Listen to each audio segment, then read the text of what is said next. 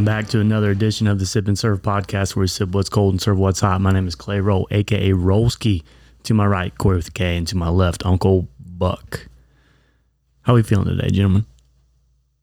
I'm ready to drink. Ready to drink. Kory, how you feeling? Uh, it's a lot cooler in here than it has been. I'm Yeah, looking forward to that. Not sweating my ass off the, whole time. The weather is nice, isn't it? What is it? About seventy degrees outside. Yeah, it's- Feels it's not too good. bad. Feels good. Is fall coming, Buck? Is fall? on, Is fall here? I believe the bitch is on our doorstep.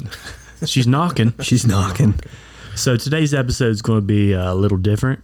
Uh, the 20th anniversary of 9/11 just passed, and uh, we're here. We're going to give our thoughts on it.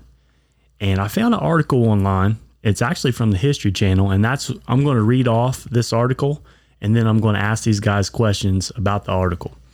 So starting off here, on September 11, 2001, 19 extremists associated with the group from Al Qaeda hijacked four airplanes and carried out suicide attacks against targets in the United States. Two of the planes were flown into the Twin Towers of the World Trade Center in New York City. A third plane hit the Pentagon just outside Washington, D.C., and the fourth plane crashed in a field in Shanksville, Pennsylvania. Almost 3,000 people were killed during the 9 11 terrorist attacks, which triggered major U.S. initiatives to combat terrorism and define the presidency of George W. Bush. So when you hear that, Buck, what comes to mind? First off, like, I can't believe it's been 20 years.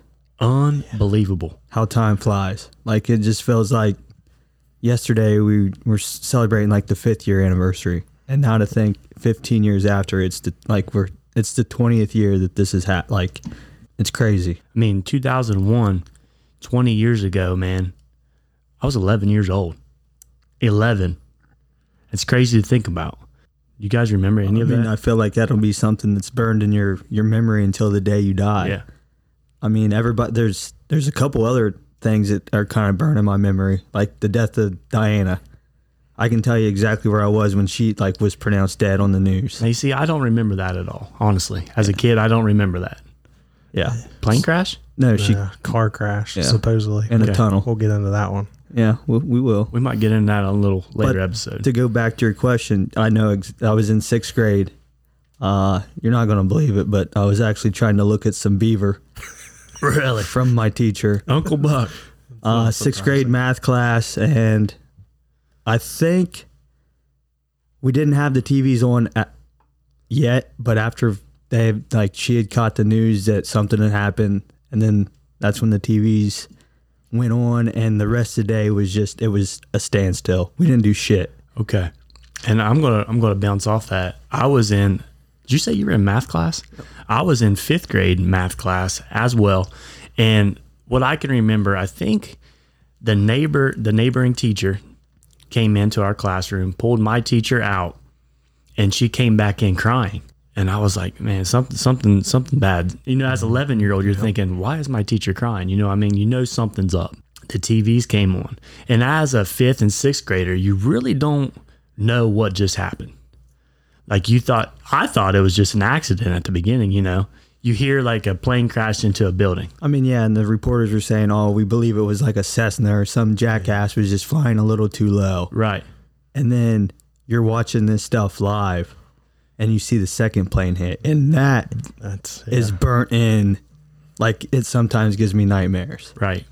Kory, what do you remember? Uh, so I remember it happened during third period. We just got done with. Uh, I just got done with gym and went to English, and our teacher was like, "Hey, something's going on. Um, I can't get my TV to work, but we're going to go to this adjoining classroom and we're going to watch their TV with th- this other class. Um, something's going on in America right now. I uh, just want to let you guys know, and we were just going to watch it. And I still remember coming home from that day after the full day of pretty much watching the news. That's probably the only time I've ever went home and turned on the news and watched it the rest of the day. Yeah, I agree with that. I did the same thing. But I believe we all got out of school early that day. I believe the buses came early. If I'm not mistaken, I feel like we left early that I day. remember. I just remember watching the news all day, so I don't remember if we left early i can or not. well, i know for a fact we didn't leave classrooms No, like yeah. we stayed in the same class Okay. Because this happened as long as we were in school and I'm getting ready to get into it, but this happened early in the morning. Yeah. Before it was before nine o'clock. I think the first one hit at like eight 8:45. something. Yeah. And I think I honestly think we left school before noon that day. I mean, it wouldn't surprise me. I mean, me. I'm not sure. So this next this next part of the article is called the World Trade Center. On September 11, 2001, at 8:45 a.m. on a clear Tuesday morning, an American Airlines Boeing 767 loaded with 20,000 gallons of jet fuel, jet fuel crashed into the north tower of the World Trade Center in New York City. The impact left a gaping, burning hole near the 80th floor of the 110 story skyscraper, instantly killing hundreds of people and trapping hundreds more in higher floors. As the evacuation of the tower and its twin got underway, television cameras broadcasted live images of what initially appeared to be a freak accident.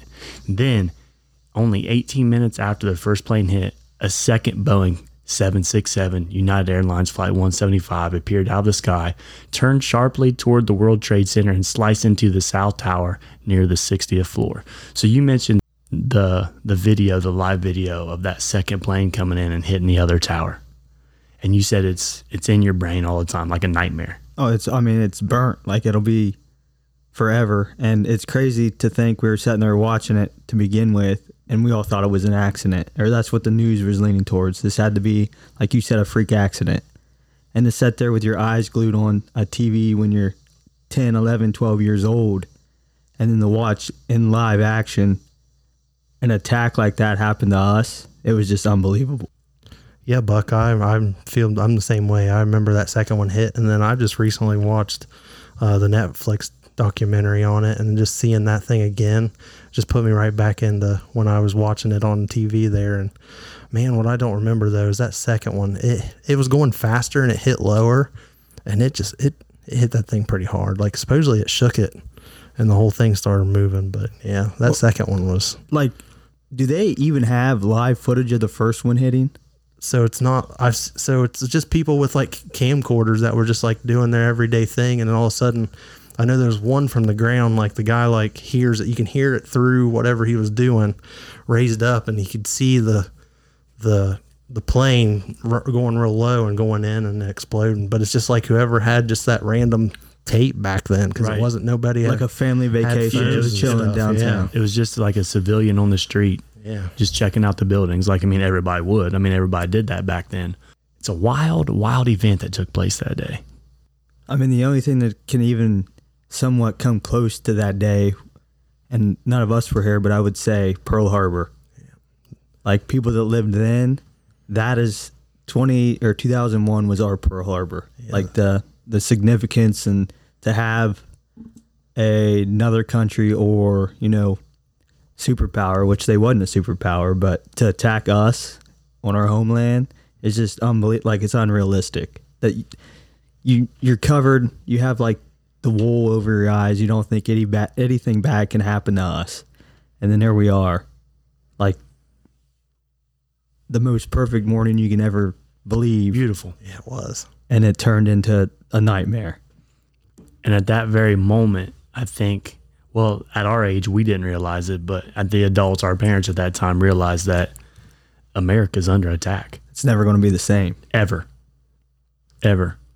So the, the next part of the article is called Osama bin Laden. The hijackers were Islamic terrorists from Saudi Arabia and several other Arab nations, reportedly financed by the Al Qaeda terrorist organization of Saudi fugitive Osama bin Laden. They were acting in a retaliation for America's support of Israel, its involvement in the Persian Gulf War, and its continued military presence in the Middle East. Some of the terrorists had lived in the United States for more than a year and had taken flying lessons at an American commercial flight school. Others had slipped into the country in the months before September 11th and acted as the muscle in the operation. The 19 terrorists easily smuggled box cutters and knives through security at the three East Coast airports and boarded four early morning flights bound for California, chosen because the planes were loaded with fuel for the long transcontinental journey. Soon after takeoff, the terrorists commandeered the four planes and took the controls, transforming ordinary passenger jets into guided missiles.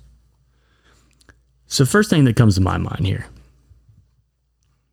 and I know all this is true, but how did these guys come into our country and act as American citizens and take flying classes like it's their job without somebody noticing what's going on here I mean, that's one of the beautiful things about America? about America right. is I agree.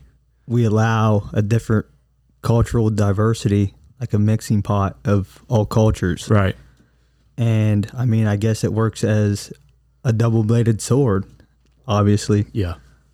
I mean, you look back at it and there's stories of the FBI and CIA knowing, following, tracking these guys. And like, uh, they had some meetings with some higher ups under bin Laden in like Malaysia, and the CIA and the FBI knew about it. But these two government entities were at like a, a muscle arm wrestling match. One wanted to outbeef the other, so they wouldn't share the information with each other.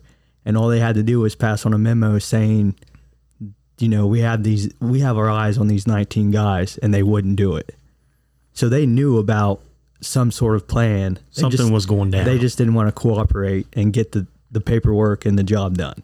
Well, they actually arrested one. Like I think there was like five or six of them that were training to be like aircraft people, and like they actually caught one like in the early like before 9-11. Was it like Zakari? Oh, yeah, they because they they caught him training to, to do this plane, and they were wondering why. And You know what he told his uh, his trainer? I think yeah, He he, he, wasn't said- worried about landing. Yeah, he said, "I don't I don't care. I just want to fly the big planes. I don't care about landing." Yeah, it's wild. yeah. And then they said that others slipped into our country and acted as the muscle. So these these other guys that were in the country before, so they're taking the lessons. So what do you think the muscle guys like? What what were what was their job when they got into the country? I think what they were here to do were just blend in. Don't necessarily, you know, bring attention to yourselves, but just make it to the airport that day and help out the guy that's they called him the pilot hijacker. Okay, so they were the muscle was there to take control of the passengers while the hijacker took and took control of the airplane controls. Yes. Okay, Uh, I don't know if Kory with a K probably knows this. Did you know that uh, the U.S. went to Afghanistan first off in like 1989 and paid Osama bin Laden and three other like, I guess would be their their warlords because they were all in like a, a fist battle against one certain uh, thing that's just still there. It's the Taliban, which we're having a huge problem with right now. And oddly enough, like the CIA and the US gave bin Laden and three other like warlords millions and millions of dollars, millions and millions of weaponry and training. And we had left, and then the Gulf War happened with Iraq. right, and then we mentioned that earlier. So when the U.S. got involved with that, that's when Bin Laden thought, you know what, these guys just want our oil. You know, they're not here to really help us. So I'm going to start my war on them. And that's when he made like some threats towards the U.S. saying, I'll do whatever I got to do to bring you down. And then that's when he got on the FBI's most wanted list. And all this stuff like happened within months, and nobody did anything about it. Nobody. Nobody. So, after reading this, they said that the 19 terrorists boarded four planes leaving the East Coast. Now, let me ask you this. How the hell, let's say they took control of the plane. How the hell did these guys know where New York City was? They're in the air. They said it was like 40 minutes after the plane took off, so you know they're they're high. They're I mean they're away from New York City at this time. They're away from the East Coast. They're 40 minutes away. How did they know how to turn back and go back to the Twin Towers? They said what they did That was blows my mind. That's that is the biggest question that I've ever had. Like, how did these guys know where their target was? Well, I'm about to answer your question for you. They say what they used were like uh, certain identifiers, you know, monuments, shit like that. So what they did, first off, the plane that left Boston, the very first plane that hit the first tower, they used the Hudson River because they left from Boston. So they found the Hudson River, turned and followed it, Followed which it led all the way. straight to Manhattan. And how I mean, it's got to be harder than you think. Yeah. How hard would it be to hit The tallest building in New York City. Yes. Who's to say that they immediately killed the pilots? I mean, you wouldn't want to. You wouldn't want to think that. I know it. it's hard to har- like armchair quarterback because I've never been a pilot, never will be a Yeah. pilot. But if you know I have a a switchblade held up to my throat saying this guy's yelling at me in a completely different language, saying you know take me to Manhattan Yeah. or I'm dying. You know, like at that point, you have no idea what's going through his mind. Right. If he's so he could have somewhat guided him towards Maybe. Manhattan and then killed him. I guess that's something we'll never know. Never know. I mean, I don't even think the black boxes can even tell you. Right. Moving on. This one's called the Pentagon. As millions watched the events unfolding in New York, American Airlines Flight 77 circled over downtown Washington, D.C. before crashing into the west side of the Pentagon military headquarters at 9.45 a.m. So we're talking an hour later. Jet fuel from the Boeing 757 caused a devastating inferno that led to the structural collapse of a portion of the giant concrete building, which is the headquarters of the U.S. Department of Defense. All told, 125 military personnel and civilians were killed in the Pentagon, along with all 64 people aboard the airliner. So, the Department of Defense, Washington, D.C., they know what just happened in New York City. This airliner flies low over top of Washington, D.C., and hits the Pentagon. You don't, I mean, don't we have like any jets, fighter jets in the air above, like above the White House? Everything in Washington, D.C., you know, It's America. a no-fly zone. You know, you know, America is under attack at this point. Oh, absolutely. DC, our our leader or our nation's leaders know that it's no longer an accident. We are being attacked, Right. and I don't know if it's through the aviation, like how they track the flights and all that shit. If it was miscommunication on which plane was being hijacked next or where they were going at this point. And I've also heard that they did try to scramble. There's a Air Force base in Virginia at Langley that has F-16 fighter jets just for this kind of scenario. Yes. Well, they have radio traffic of, you know, them telling them to get the jets up in the air. This is not a drill. And then that's when all chaos happened. And they said that the jets that they scrambled had no ammunition, no missiles, no nothing on them. What? Yes. So even if they did scramble the jets in time, they had no way. The only way to take the jet down was to pretty much pit maneuver and run through the plane. Run through it. Yeah. Sacrifice your life. And there's interviews with the pilots that were the fighter pilots on the jets that were scrambling. They said that they were willing to do that. But which they, they probably got turned down for that. Like you don't do it. well, they just they they didn't make it in time oh they didn't make it because they were time. calling such a. sh- The only ones that were up in time were the ones that were trying to get to the one that crashed in Pennsylvania. Okay. because they thought either its next target was a the White House, Yes. or b the Capitol building. Yes. But it went down in Pennsylvania. That's the only ones that they had scrambled in time to go up and try to intercept it. The Okay. one in the The Pentagon, had- Had, already been hit. Okay, it already been hit at this time. All right. We'll just move on from the Pentagon. Great explanation, Buck. I'm glad you're here because I you're spitting out facts that I had no idea about. The Twin Towers collapse. Less than 15 minutes after the terrorists struck the nerve center of the U.S. military, the horror in New York took a catastrophic turn when the South Tower of the World Trade Center collapsed in a massive cloud of dust and smoke. The structural steel of the skyscraper, built to withstand winds in excess of 200 miles per hour and a large fire, could not withstand the tremendous heat generated by the burning jet fuel. At 10:30 a.m., the north building of the Twin Towers collapsed. Only 6 people in the World Trade Center towers at the time of their collapse survived. Almost 10,000 others were treated for injuries, many severe. So, we were talking about the live coverage earlier watching the second plane hit the Twin Towers. The coverage was still going on 15 minutes later when these buildings collapsed. It's it's almost like the heartbeat of America stopped. I mean, I feel like it wasn't going to it wasn't going to get any better. Like that was the worst con- like scenario was at least one of these things were going to collapse. There's no way that they were going to withstand what just happened to it. So you knew something worse was going to happen. It was just a matter of time. Like you said, the heartbeat. As I'm thinking back to my 11 year old self, not 31.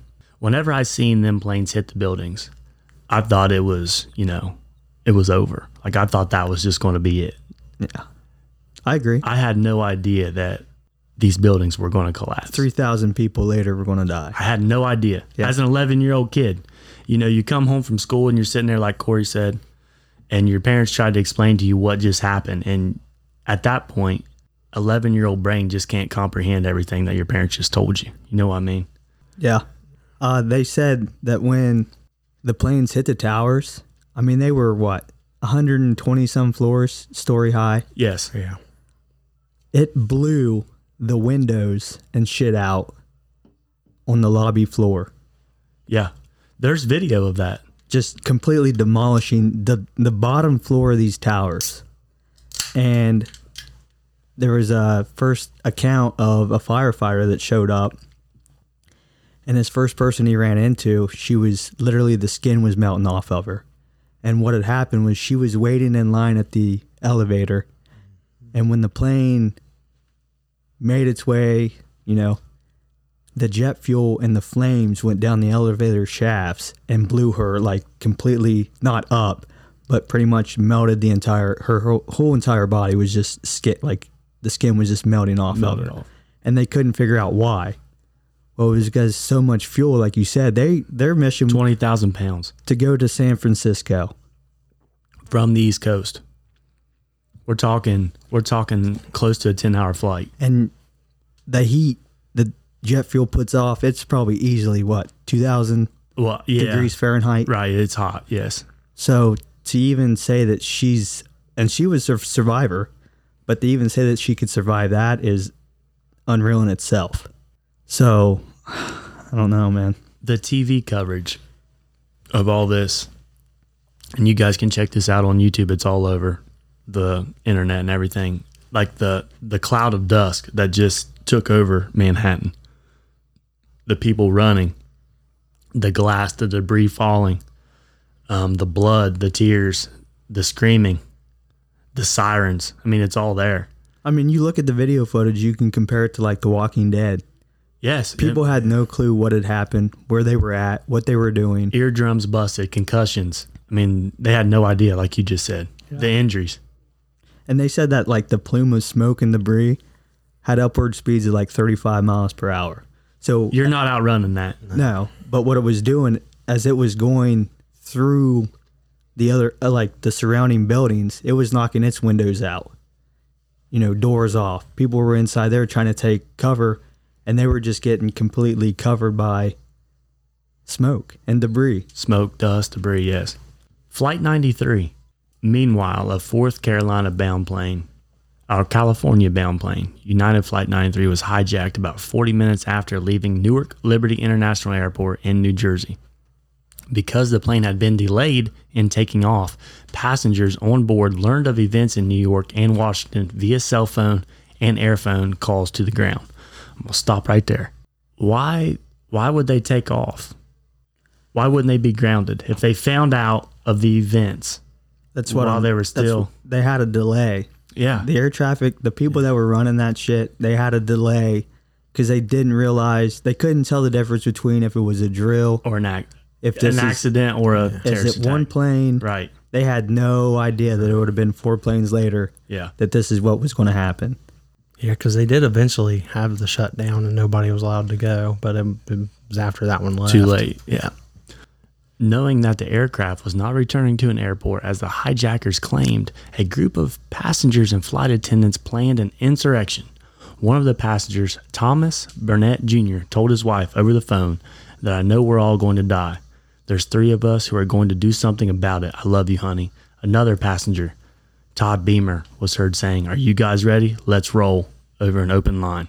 Sandy Bradshaw, a flight attendant, called her husband and explained that she had slipped into a galley and was filling pitchers with boiling water. Her last words to him were, Everyone's running to first class. I've got to go. Bye. The passengers fought the four hijackers and are sus- suspected to have attacked the cockpit with a fire extinguisher.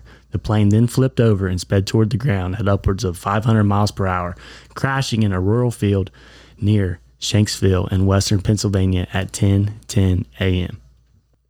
And I mean, in my opinion, these today are some of the biggest heroes, Heroes. and that the United States can ever even speak about. Like these, the people you just mentioned, their name should never leave a textbook in school. Nope. Like if there's one thing that you learn from school, it might be, you know, consumer math. No, it should be these guys' names and the people that were on these flights because they help. Who who knows how many lives that they actually saved, risking their own, knowing that 99.9% chance they wouldn't, con- you know, they wasn't going to survive anyways.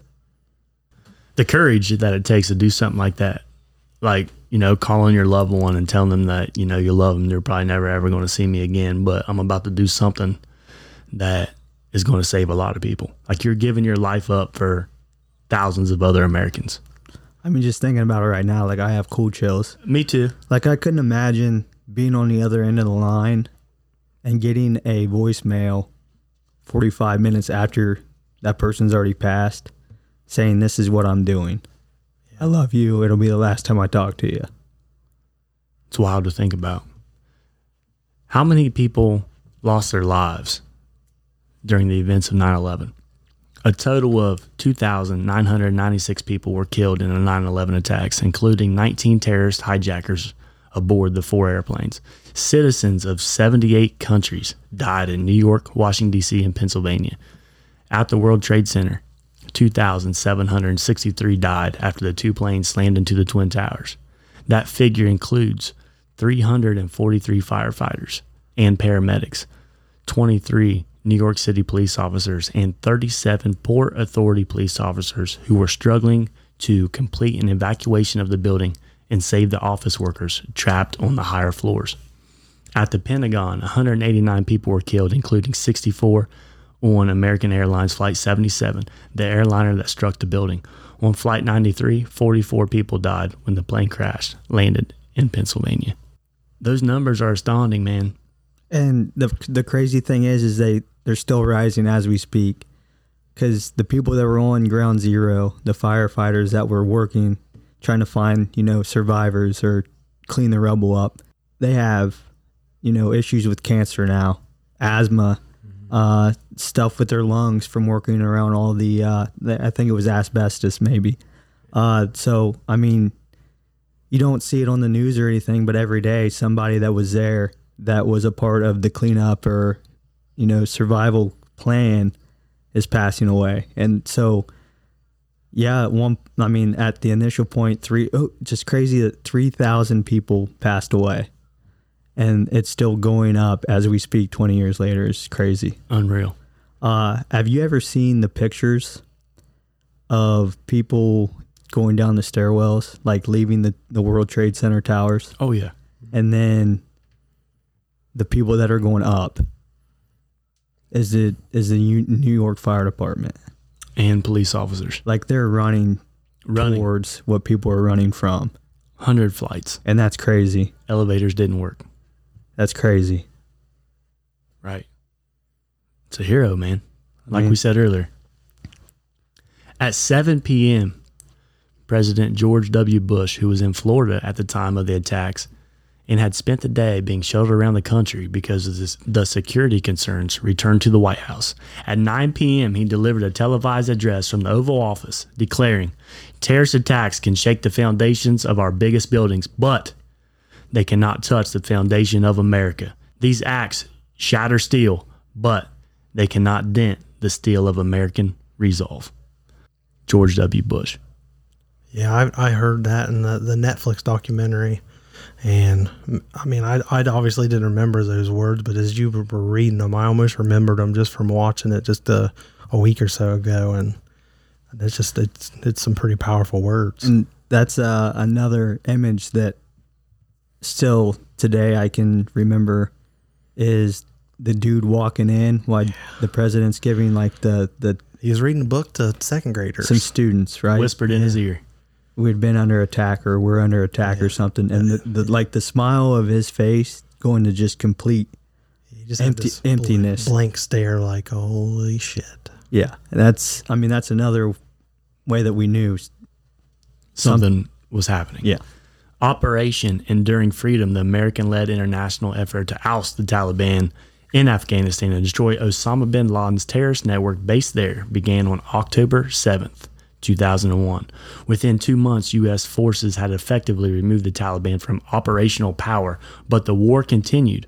Osama bin Laden, the mastermind behind the September 11th attacks, remained at large until May 2, 2011, when he was finally tracked down and killed by U.S. forces at a hideout in Pakistan. In June 2011, then President Barack Obama announced the beginning of a large scale troop withdrawal from Afghanistan. It took until August 2021 for all U.S. forces to withdraw. So, like you said earlier, Buck, we are still dealing with this today, 20 years later.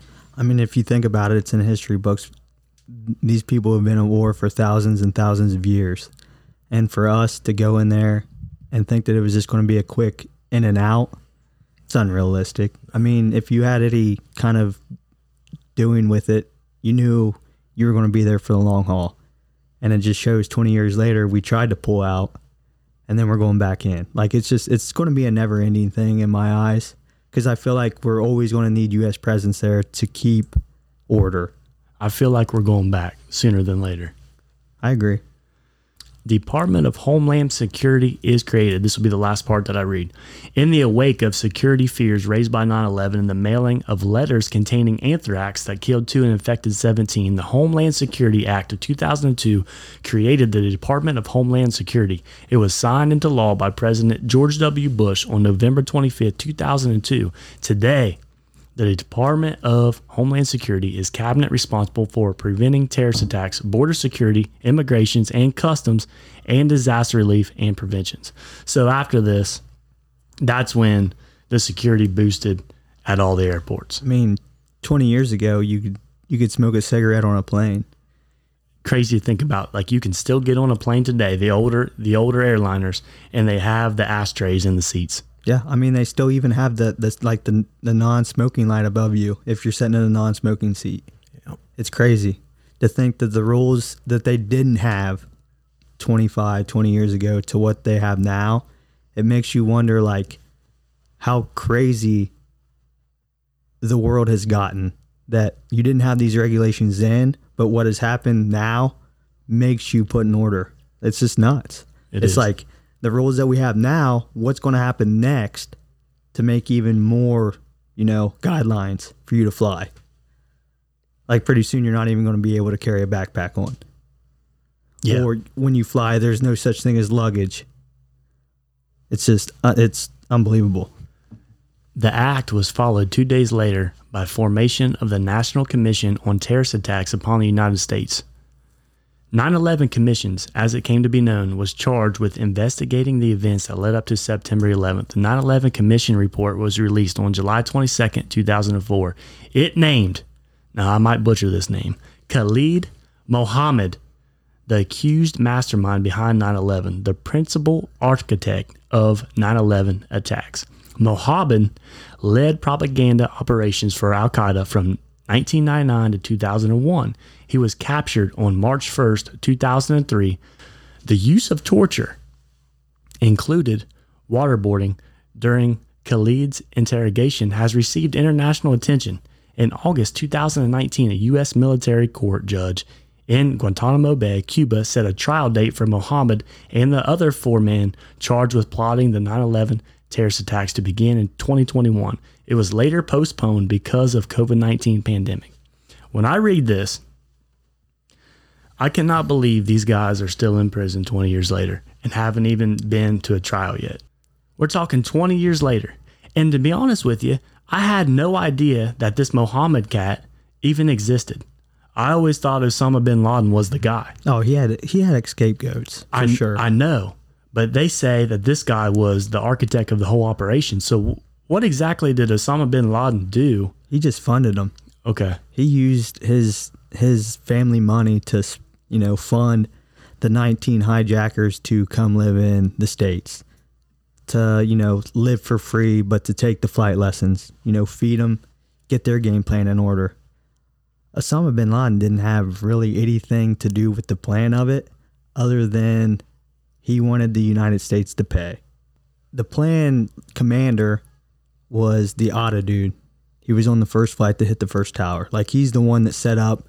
If you go back and look at the the time frame of when they came to the U.S., They moved from like San Diego, and then the closer the time came to September 11th, the closer they moved to the surrounding airports.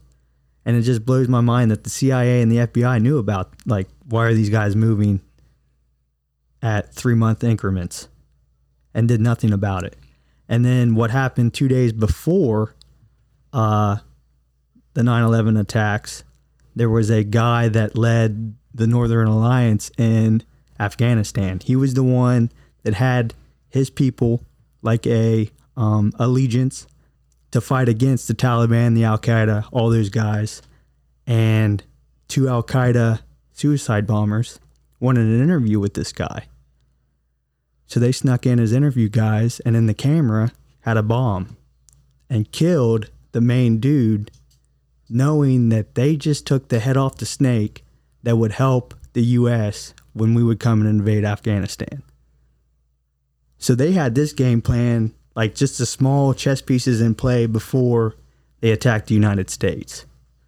So that in reality, when it came to it, the first people that fought in Afghanistan were only the U.S. We had no supporters.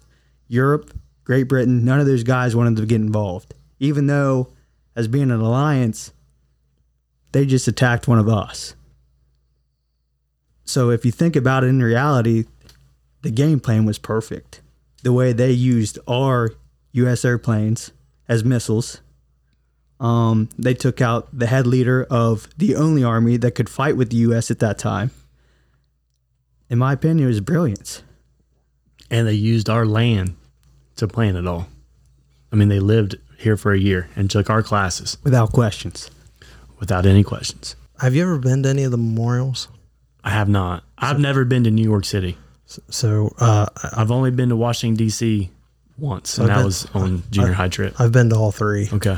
Um, we were coming back from D- DC. I was actually with DG, and for some reason, I don't know if it was me. I think it was him. Was like, "Hey, you want to go to the Flight 93 place to try it off the highway?"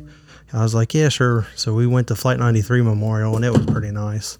Like they had like this big building, uh, and had like TVs and all of their memorabilia and list of everyone's named in stone, and then they had like a walkway that had like the path the the path of the plane and then they have a tree uh, growing for each individual person that was on the plane.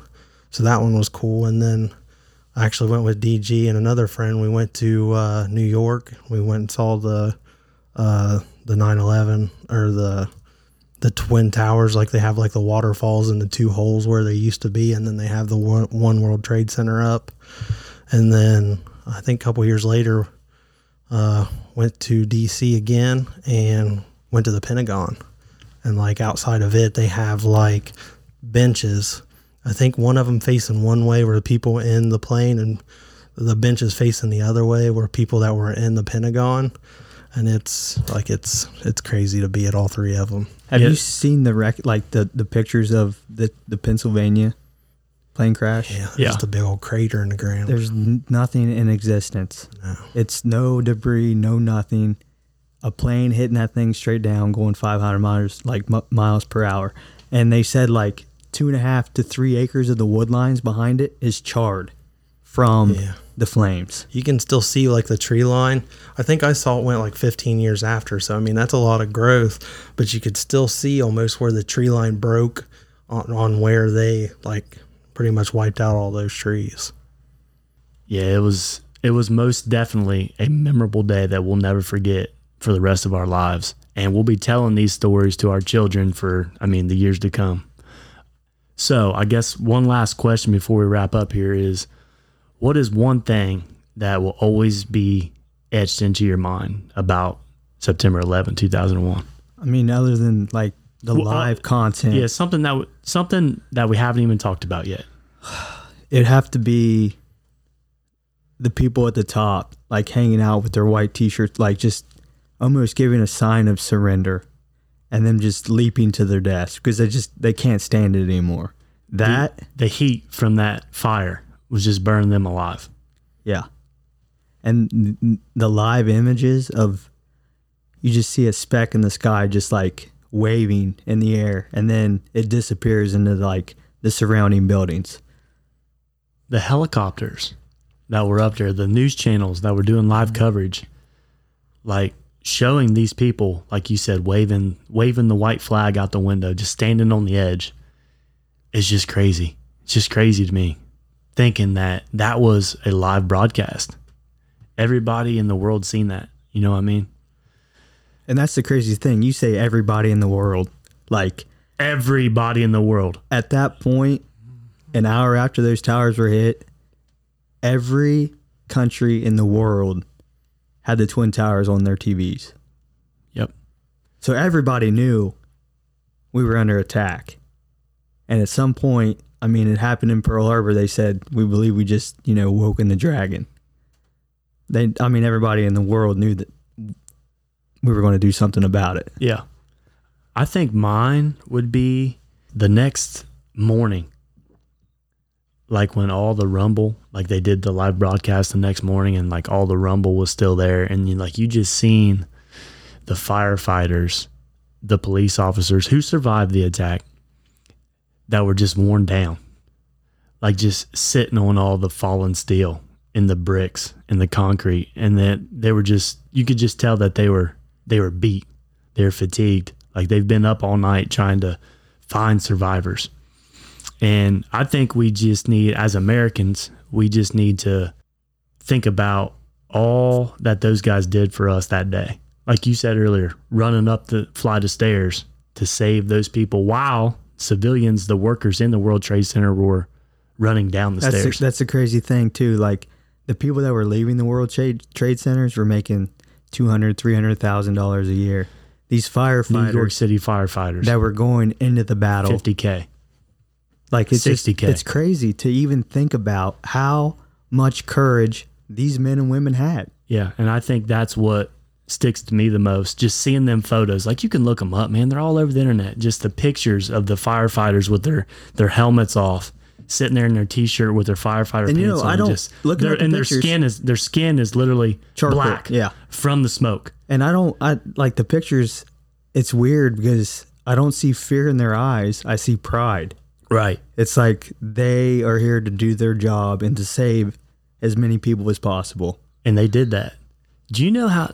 Now I'm not sure about the st- statistics, but man, them guys they found survivors in that rumble. There's there are people out there that survived the tumble, the collapse of the towers, and they found them like, dude, I'm talking like in between 12 and like 36 hours later, these people are still alive, and them guys worked their asses off to find those people, and not even the people that were alive, they recovered the deceased too.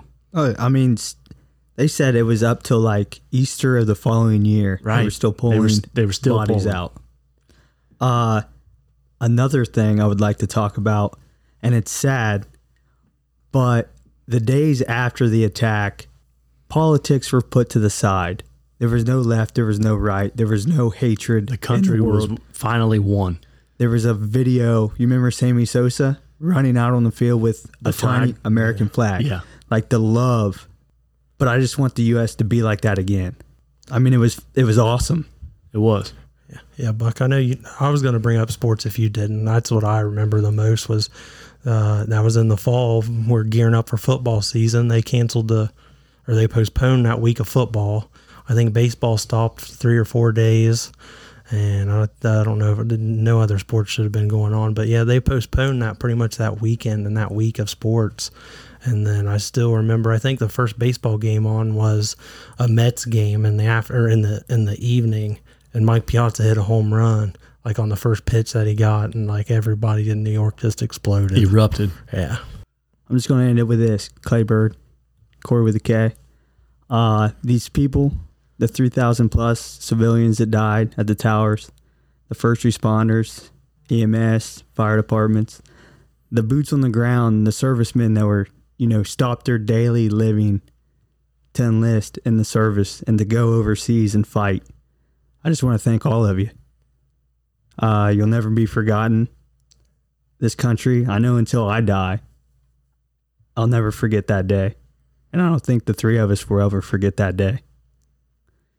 Not for the rest of my life. I want to say the same thing to the men and women who risked their lives being in the military, fighting for our freedom. And to those who lost their lives on 9 11, you guys will never be forgotten. We'll see you guys next week. I want you all to know that America today, America today is on bended knee in prayer for the people lives were lost here, for the workers who work here, for the families who mourn. This nation stands with the good people of New York City and New Jersey and Connecticut as we mourn the loss of thousands of our citizens. I can hear you.